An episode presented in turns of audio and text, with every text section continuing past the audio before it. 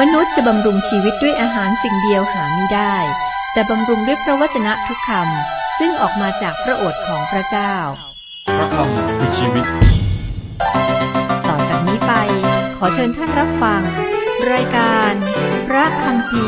ทางอากาศ ตอนนี้เรากำลังศึกษาพระธรรมการดารวิถี การดารวิถีบทที่หนึ่งข้อหนึ่งถึงสามอ่านและอธิบายไปแล้วนะครับ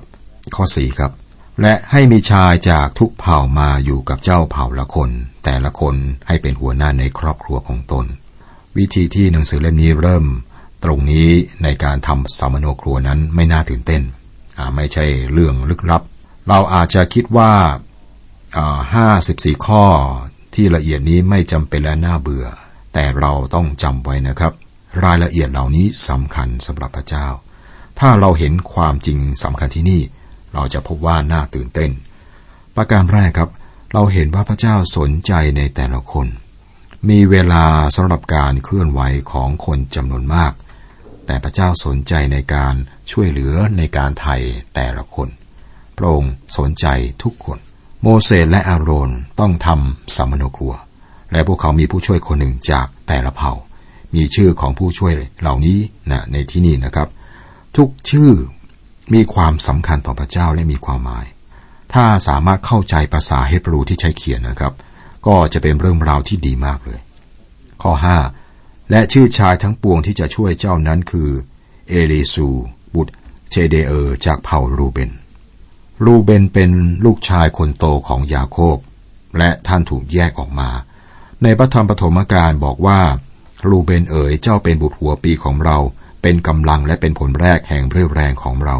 เป็นยอดแห่งความเย่อหยิ่งและยอดของความรุนแรง เจ้าเดือดดานอย่างน้ำเชี่ยวจึงเป็นยอดไม่ได้ ด้วยเจ้าล่วงเข้าไปถึงที่นอนบิดาของเจ้า เจ้าทำให้ที่นอนนั้นเป็นหมนทิน เจ้าล่วงเข้าไปถึงที่นอนของเรา จากปฐมกาลบทที่ 49 ข้อ 3 ข้อ 4 รูเบนไม่มั่นคง เหมือนนามคนที่เลือกจากเผ่านี้ครับเป็นคนละแบบ เอลิซู บุตร เชเดเออร์ คือคนคนนั้น ชื่อเอลิซูแปลว่า พระเจ้าของข้าพเจ้าทรงเป็นศิลา และเชเคเออร์แปลว่า องค์ผู้ทรงฤทธิ์ทั้งสิ้นทรงเป็นไฟ ชายคนนี้เอลิชูมาจากเผ่าที่ไม่มั่นคงเหมือนน้ำแต่เขารู้จักพระศิลาที่มั่นคง พวกเขาได้ร้องเพลงบทในบทเพลงของโมเสสว่า พระเจ้าของข้าพเจ้าทรงเป็นพระศิลาของพวกเขา ชายคนนี้ได้เรียนเรื่องนี้ เขารู้ว่าพระเจ้าของข้าพเจ้าทรงเป็นพระศิลาในแผ่นดินที่แห้งแล้ง พระองค์ทรงเป็นศิลานะเป็นรากฐานเป็นที่พึ่ง ให้เราได้พักพิง เราซึ่งเป็นคนไม่มั่นคง มาจากครอบครัวที่ไม่มั่นคง แต่มีพระเจ้าพระศิลา มั่นคงสำหรับเรา พระองค์เป็นศิลาของเรา ข้อห้านะครับ ก็บอกไป ผมข้ามไปจนถึงข้อ 18นะครับ ข้อ 18 และในวันที่หนึ่งเดือนที่สองคนเหล่านี้ก็เรียกประชุมชนทั้งหมด เขามาขึ้นทะเบียนตามตระกูลและตามครอบครัว ตามจำนวนรายชื่อเรียงตัวคนทั้งปวงที่มีอายุตั้งแต่ 20 ปีขึ้นไปทำไมตระกูลของพวกเขาจึงมีความสำคัญในพระวจนะของพระเจ้า มีความสำคัญสามด้านครับ คือหนึ่งมีความสนใจและประโยชน์แก่ผู้ที่เกี่ยวข้อง มันดีที่จะรู้เกี่ยวกับบรรพบุรุษของเรา ว่าเรามาจากเชื้อสายที่เป็นอย่างไร 2. เหตุผลที่บางชื่อและบางลำดับพงพันถูกข้ามไปในพระคัมภีร์ และบางชื่อก็ถูกบันทึกไว้ คือเพราะว่ามันสำคัญที่จะรักษาลำดับพงพันของพระเยซูไว้ เราได้เห็นการศึกษา พระธรรมปฐมกาลที่ผ่านมานะครับ เชื้อสายที่ถูกปฏิเสธจะถูกกล่าวถึงก่อน แล้วก็ทิ้งลืมไป แล้วก็มาถึงลำดับเชื้อสายซึ่งจะนำไปถึงพระเยซูเจ้า และเชื้อสายนี้ก็ดำเนินไปตลอดพระคัมภีร์ทั้งเล่ม ในพระคัมภีร์ภาคพันธสัญญาใหม่ เริ่มต้นด้วยลำดับพงพันธ์และพันธสัญญาใหม่ทั้งหมดขึ้นอยู่กับความถูกต้องของลำดับพงพันธ์นั้น ลำดับพงพันนี้ถูกบันทึกไว้ และคงจะเปิดให้ทุกคนชมได้ในพระวิหารในตอนนั้น ศัตรูคงจะตรวจหลายครั้งโดยหวังว่าจะพบว่าพระเยซูไม่ได้มีสิทธิตามกฎหมายสำหรับพระที่นั่งของดาวิดและน่าสนใจที่มีความถูกต้องเกี่ยวกับลำดับพงพันของพระคิดไม่เคยถูกตั้งข้อสงสัยเลยนะครับ 3. พระเจ้าห้ามการแต่งงานกับคนต่างชาติ คนอิสราเอลที่ต้องการ สามารถพิสูจน์ลำดับวงตระกูลของเขาได้นะครับ พวกเขาได้เป็นผู้รับผลประโยชน์ของพันธสัญญาของอับราฮัมลำดับพงพันยังให้ความสำคัญในการพิจารณาความเหมาะสมของการเป็นปุโรหิตด้วย เราเห็นการตรวจสอบนี้ในหนังสือเนหามี จากบรรดาปุโรหิตด้วยนะครับ คือพงพันโฮบายา พงพันฮักโคส พงพันบาซิไล ผู้มีภรรยาคนหนึ่งเป็นบุตรจีนของบาซิไล คนกิเลอาดจึงได้ชื่อตามนั้น คนเหล่านี้ครับ หาการลงทะเบียนของเขาในทะเบียนสัมมโนครัวเชื้อสาย แต่หาไม่พบ จึงถือว่าเป็นคนธรรมดาและถูกตัดออกจากพวกปุโรหิต ในพระธรรมเนหามีบทที่ 7 ข้อ 63 64 คนเลวีไม่สามารถบอกทะเบียนสมโนครัวเชื้อสายนะครับ บอกไม่ได้หาไม่พบนะครับ คนเลวีนี่เป็นเผ่าปุโรหิต ก็ต้องถูกตัดออกจากพวกปุโรหิตไป มีคำสอนสำหรับเรานะครับ เราได้ประกาศหรือไม่ว่าเราเป็นเชื้อสาย เป็นเชื้อสายนะครับ เป็นเชื้อสายคริสเตียน ด้านจิตวิญญาณทางเชื้อชาติการศึกษาตระกูลนั้นก็เป็นอีกเรื่องหนึ่งทางกายนี่ยแต่ด้านจิตวิญญาณเราเป็นเรามีเชื้อสายแบบนี้ ถ้าไม่แน่ใจก็ควรหาวิธีการหรือพิสูจน์ให้แน่ใจ ในพระธรรมหนึ่งยอห์นบทที่สามข้อสองท่านที่รักทั้งหลายบัดนี้ เราทั้งหลายเป็นบุตรของพระเจ้า และยังไม่ปรากฏต่อไปเบื้องหน้านั้นเราจะเป็นอย่างไร แต่เรารู้ว่า เมื่อพระองค์จะเสด็จมาปรากฏนั้น เราทั้งหลายจะเป็นเหมือนพระองค์เพราะว่าเราจะเห็นพระองค์อย่างที่พระองค์ทรงเป็นอยู่นั้น เราพูดได้อย่างนี้ไหมครับ เป็นครอบครัวของพระเจ้าครับลูกของความสว่าง เราจะเป็นบุตรของพระเจ้าได้อย่างไร กาลาเทียบทที่สามข้อยี่สิบหกเพราะว่าท่านทั้งหลายเป็นบุตรของพระเจ้าร่วมในพระเยซูคริสต์โดยความเชื่อ ไม่มีวิธีอื่นครับ เป็นบุตรของพระเจ้าโดยความเชื่อในพระผู้ไทยคือพระคิดพระธรรมยอห์นบทที่หนึ่งข้อสิบสองแต่ส่วนบรรดาผู้ที่ต้อนรับพระองค์ผู้ที่เชื่อในพระนามของพระองค์พระองค์ก็ประทาน พระองค์ก็ทรงประทานสิทธิ์ให้เป็นบุตรของพระเจ้า สิทธิ์ในการเป็นบุตรของพระเจ้ามีให้แก่ทุกคนที่เชื่อในพระนามของพระองค์ ถ้าเราเป็นลูกที่แท้ของพระเจ้าโดยความเชื่อในพระคิดเราก็เป็นทายาทของพระเจ้า และเป็นทายาทร่วมกับพระคิดในพระธรรมคาราเตียบทที่สามข้อ29 ถ้าท่านเป็นของพระคิดแล้วท่านก็เป็นพงพันธ์ของอับราฮัม คือเป็นผู้รับมรดกตามพระสัญญา เพราะว่าพระวิญญาณของพระเจ้าทรงนำผู้ใดผู้นั้นก็เป็นบุตรของพระเจ้า เหตุว่าท่านไม่ได้รับน้ำใจทาตซึ่งทำให้ตกในความโกอีก แต่ท่านได้รับพระวิญญาณผู้ทรงให้เป็นบุตรของพระเจ้า ให้เราทั้งหลายร้องเรียกพระเจ้าว่าอับบาคือพระบิดา พระวิญญาณนั้นเป็นพยานร่วมกับวิญญาณจิตของเราทั้งหลายว่า เราทั้งหลายเป็นบุตรของพระเจ้าแต่ถ้าเราทั้งหลายเป็นบุตรแล้ว เราก็เป็นทายาทคือเป็นทายาทของพระเจ้า และเป็นทายาทร่วมกับพระคิดเมื่อเราทั้งหลายทนทุกข์ทรมานด้วยกันกับพระองค์นั้น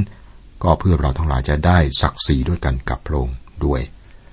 จากพระธรรมโรมบทที่ 8 ข้อ 14 ถึง 17 เราแน่ใจได้นะ ว่าเราบางเกิดใหม่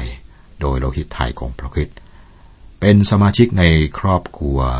ของพระผู้เป็นพระผู้เป็นเจ้านะครับ นั่นเป็นวิธีเดียว ในการใช้ชีวิตเปรียบเหมือนการเดินทางในถิ่นทุรกันดารนนะครับ เราต้องรู้ว่าเราเป็นใคร เราต้องรู้ว่าเราเป็นบุตรของพระเจ้า ถ้าไม่แน่ใจครับ ก็ควรจะทำให้แน่ใจ จะแน่ใจได้อย่างไร โดยการเชื่อพระองค์ตามพระวจนะของพระองค์ไม่ใช่ตามที่เราคิดหรือรู้สึกนะครับ พระองค์ตรัสว่าถ้าท่านวางใจในพระคิดท่านเป็นบุตรของพระองค์เราสามารถเชื่อใน พระวจนะของพระเจ้าได้ เป็นบทเรียนฝ่ายจิตวิญญาณนะครับ กลับมาถึงเหตุการณ์ต่อนนี้นะครับ ที่นี่คนอิสราเอลมีทั้งหมด 12 เผ่า และจำนวนของแต่ละเผ่า ถ้าลองบวกจำนวนดูครับ จะพบว่าจำนวนถูกต้อง ข้อ 21จำนวนคนในเผ่ารูเบนเป็น 46,500 คน 23จำนวนคนในเผ่าซิเมโอนเป็น 59,300 คน นับไปนับไปทีละเผ่าจนถึงข้อ 46จำนวนคนทั้งหมดเป็น 63,550 คน ที่นี่เราพบว่าไม่ได้นับคนเผ่าเลวี ข้อ 47 แต่ไม่ได้นับคนเลวีตามเผ่าบรรพบุรุษของตนรวมด้วย 48-50 เพราะพระเจ้าตรัสกับโมเสสว่า เฉพาะเผ่าเลวีเจ้าอย่านับ และอย่าทำสมโนครัวไว้ในคนอิสราเอล แต่เจ้าจงตั้งคนเลวีไว้สำหรับพระพาพระโอวาทสำหรับบรรดาเครื่องใช้กับทุกสิ่งที่เกี่ยวข้องกับพระพาให้เขาคนพระพาและเครื่องใช้กับปฏิบัติงานพระพานั้น และตั้งเต็นท์อยู่รอบพระพาเหตุผลที่คนเผ่าเลวีไม่ถูกนับ ในการเข้าทำสงครามนะก็เพราะว่าคนเผ่าเลวีมีหน้าที่ดูแลพระพาพวกเขาต้องตั้งพระพาในตอนเย็น เมื่อพวกเขาเข้ามาในค่าย และต้องรื้อนะเมื่อพร้อมจะออกเดินทาง ข้อ 51ถึง53 เมื่อจะยกพระพลาไป คนเลวีจะต้องรื้อพระพลาลง และเมื่อจะตั้งพระพลาขึ้น ก็ให้คนเลวีเป็นผู้จัดตั้ง ผู้อื่นเข้ามาใกล้พระพลาผู้นั้นต้องโทษถึงตาย ให้คนอิสราเอลตั้งเต็นท์ตามที่ของตนแต่ละพวกและแต่ละคนตามค่ายของตนและแต่ละคนตามธงเผ่าของตน แต่ให้คนเลวีตั้งเต็นท์รอบพระพลาพระโอวาทเพื่อไม่ให้พระพิโรธเกิดเหนือชุมนุมชนอิสราเอล ให้เผ่าเลวีปฏิบัติงานพระพลาพระโอวาทอิสราเอลต้องรู้ว่าพวกเขาเป็นใคร จึงต้องมีการจัดทำสมโนครัวเชื้อสาย มันสำคัญที่พวกเขาแต่ละคนจะต้องรู้ว่า พวกเขาอยู่กลุ่มไหน พวกเขามีที่เฉพาะกำหนดให้แก่พวกเขาในค่าย เช่นเดียวกันกับเราครับ เราเองเราต้องรู้ว่าเราเป็นใครนะฮะเราต้องรู้ว่าเราเป็นใคร ด้านจิตวิญญาณครับ บทเรียนก็คือเราเป็นครอบครัวขององค์พระผู้เป็นเจ้า ในฐานะเป็นลูกในครอบครัวนี้นะครับ และเราต้องรู้ว่าเราอยู่กลุ่มไหน เรื่องนี้มีเรื่องที่ต้องศึกษานะในบทที่สองนะครับ บทที่สองหัวเรื่องหลักธงและตำแหน่งของสิบสองเผ่าใน การเดินทางที่ถิ่นทุรกันดารบทที่หนึ่งเราได้รู้ถึงการจัดทำสมโนครัว คนอิสราเอลแต่ละคนต้องรู้ว่าเขาเป็นใคร เขายังต้องรู้ว่าเขาอยู่ตรงไหน ระหว่างช่วงเวลาในถิ่นทุรกันดารครับตำแหน่งการตั้งค่ายและลำดับของการเดินทางของพวกเขาเป็นระเบียบ และตามคำสั่งของพระเจ้า พวกเขาได้ยกธงขึ้นเหนือค่ายของพวกเขาธงเหล่านี้คืออะไรครับ ตามคำสอนของพวกรับบี รับบีคืออาจารย์ของคนยิวนะครับธงของยูดาเป็นรูปสิงห์ธงของรูเบนเป็นรูปเหมือนคน หรือหัวของคน ของเอฟราอิมเป็นรูปวัว ของเผ่าดานเป็นรูปนกอินทรีดังนั้นเหมือนกับรูปร่างของเครูบสี่ตัวตามที่บรรยายโดยเอเซเคียลรูปเหล่านี้ปรากฏอยู่บนธงทั้งสี่เหล่านี้ การจัดค่าย บทที่สองข้อหนึ่งถึงสามพระเจ้าตรัสกับโมเสสและอาโรนว่า ให้คนอิสราเอลตั้งค่ายอยู่ตามธงของตน ทุกคนตามธงตราครอบครัวของตน ให้ตั้งเต็นท์หันหน้าเข้าหาเต็นท์นัดพบทุกด้าน พวกเขาที่ตั้งค่ายด้านตะวันออกของดวงอาทิตย์ขึ้นให้เป็นของธงค่ายยูดาตามกองของเขา นาโชนบุตรอันมีนาดับเป็นประมุขของคนยูดาสังเกตว่า พวกเขาทุกคนตั้งค่าย โดยสัมพันธ์กับเต็นนัดพบ เต็นอยู่ตรงกลาง และคนอิสราเอลตั้งค่ายรอบเต็นนัดพบนี้ พวกเขาจะชูธงของพวกเขาเพื่อบอกที่ตั้งในค่ายนี้นะครับ ด้านตะวันออกเป็นของเผ่ายูดา เผ่าอิสคาในข้อห้าและเผ่าเซบรุนในข้อเจ็ดตั้งค่ายร่วมกับเผ่ายูดาภายใต้ธงอันเดียวกัน ถ้าสัญลักษณ์บนธงของพวกเขาเป็นรูปสิงเมื่อสามเผ่านี้เห็นธงรูปสิงพวกเขาก็รู้ว่าพวกเขาอยู่ตรงไหน ข้อสามนะครับ แล้วก็สี่ห้าหกเจ็ดแปดเก้าข้อสิบให้ธงค่ายของบรูเบนตั้งทางทิศใต้ ตามกองของเขา เอลิซู บุตรเชเดเออร์เป็นประมุขของคนเผ่าลูเบน เผ่าลูเบนอยู่ทางใต้และซิมโอนในข้อ 12 เผ่ากาดในข้อ 14 ครับ ตั้งค่าอยู่กับเผ่าลูเบน ข้อ 18 ให้ธงค่ายของเอฟราฮิมตั้งทางทิศตะวันตกตามกองของเขา เอลีชามาบุตรอามีซุดเป็นประมุขของคนเผ่าเอฟราฮิม ด้านตะวันตกเป็นเผ่ามนัสเสในข้อ 20 นะครับ และก็ข้อ 22 เป็นของเผ่าเป็นเผ่าเบยามินนะก็มาตั้งค่ายร่วมกับเผ่าเอฟราฮิม ภายใต้สัญลักษณ์ของเผ่าเอฟราฮิม ข้อ 25 ให้ธงค่ายของดานตั้งทางทิศเหนือตามกองของเขา อาหิเยเซอร์ บุตรอามิชักใดเป็นประมุขของคนเผ่าดาน ก็มีคนเผ่าอาเชอร์ในข้อ 27 และเผ่านับทารีในข้อ 29 ตั้งค่ายด้วยกันกับเผ่าดานภายใต้ธงของเผ่าดาน นี่แหละครับสี่ทิศ คนอิสราเอลตั้งค่าย อย่างเป็นระเบียบ และแต่ละเผ่าก็ยังมีแต่ละครอบครัว ในแต่ละเผ่า ต่างรู้ว่าพวกเขาอยู่ตรงไหนในเผ่านั้น ข้อ 33 34 แต่ไม่ได้นับพวกเลวีรวมเข้าในคนอิสราเอลตามที่พระเจ้าทรงบัญชาโมเสสคนอิสราเอลก็กระทำดังนั้น เขาทั้งหลายตั้งค่าอยู่ตามธง และยกออกเดินไปทุกคนตามครอบครัวของตนตามตระกูลของตนตามที่พระเจ้าทรงบัญชาโมเสสไว้ทุกประการ ตอนนี้เราทราบนะครับว่าพวกเขารู้ว่าเขาเป็นใครอยู่ตรงไหน พวกเขาต้องอรู้จักเชื้อสายของเขารู้ว่าอยู่ตรงไหนในค่าย พวกเขาไม่สามารถทำสงคราม เว้นแต่พวกเขาแน่ใจว่าเขาอยู่ในฐานะอย่างไร เช่นกันนะครับ สงครามชีวิตของคริสเตียนคงไม่ทำ ให้เราเกิดความสงสัยและกลัว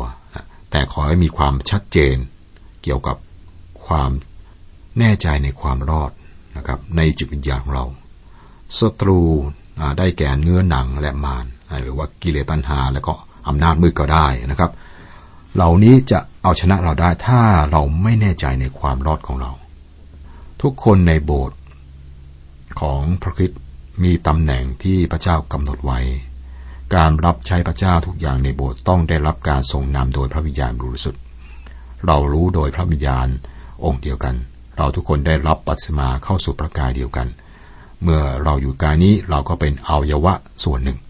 หนึ่งโคริมบทที่ 12 ข้อ 12 ถึง 14 ถึงกายนั้นเป็นกายเดียวก็ยังมีอวัยวะหลายส่วน และอวัยวะเหล่านั้นแม้จะมีหลายส่วนก็ยังเป็นกายเดียวกันฉันใด พระคิดก็ทรงเป็นฉันนั้น เพราะว่าถึงเราจะเป็นพวกยิวหรือพวกกีก เป็นทาสหรือมิใช่ทาสก็ตาม เราทั้งหลายได้รับปัสมาโดยพระวิญญาณองค์เดียวเข้าเป็นกายเดียวกัน และพระวิญญาณองค์เดียวนั้นทราบซ่านอยู่ เพราะว่าร่างกายมีได้ประกอบด้วยอวัยวะเดียว แต่ด้วยหลายอวัยวะครับ เราควรจะหาที่ของเราในค่าย หรือไม่มีที่เราไปยึดค่ายของคนอื่นนะครับ พูดง่ายๆ คือต้องมีบทบาทหน้าที่ชัดเจน ไม่ว่าจะเป็นที่คริสจักรนะครับไม่สามารถทำสำเร็จได้นะถ้าเราไม่ได้รู้บทบาทของเรา เราควรจะหนุนใจสมาชิกทุกคนในโบสถ์ให้หาที่ของพวกเขา ควรจะหนุนใจสมาชิกที่เล็กน้อยที่สุดในโบสถ์ด้วยนะครับ เรามีของประทานอย่างและทุกคนต้องใช้ของประทานนั้น อย่าพยายามทำงานของคนอื่น เรามีหน้าที่เรามีบทบาท ที่พระเจ้าเรียกให้เราทำรักรวมรับใช้ มีงานมากมาย เราช่วยกัน ให้เรารักและรับใช้ งานจะหนักเท่าไร เราช่วยกันรัก ใจ ร่วมแรงร่วมมือร่วมใจ เป็นหนึ่งเดียวรักร่วมหัวใจ ด้วยใจอดทนพร้อมให้อภัย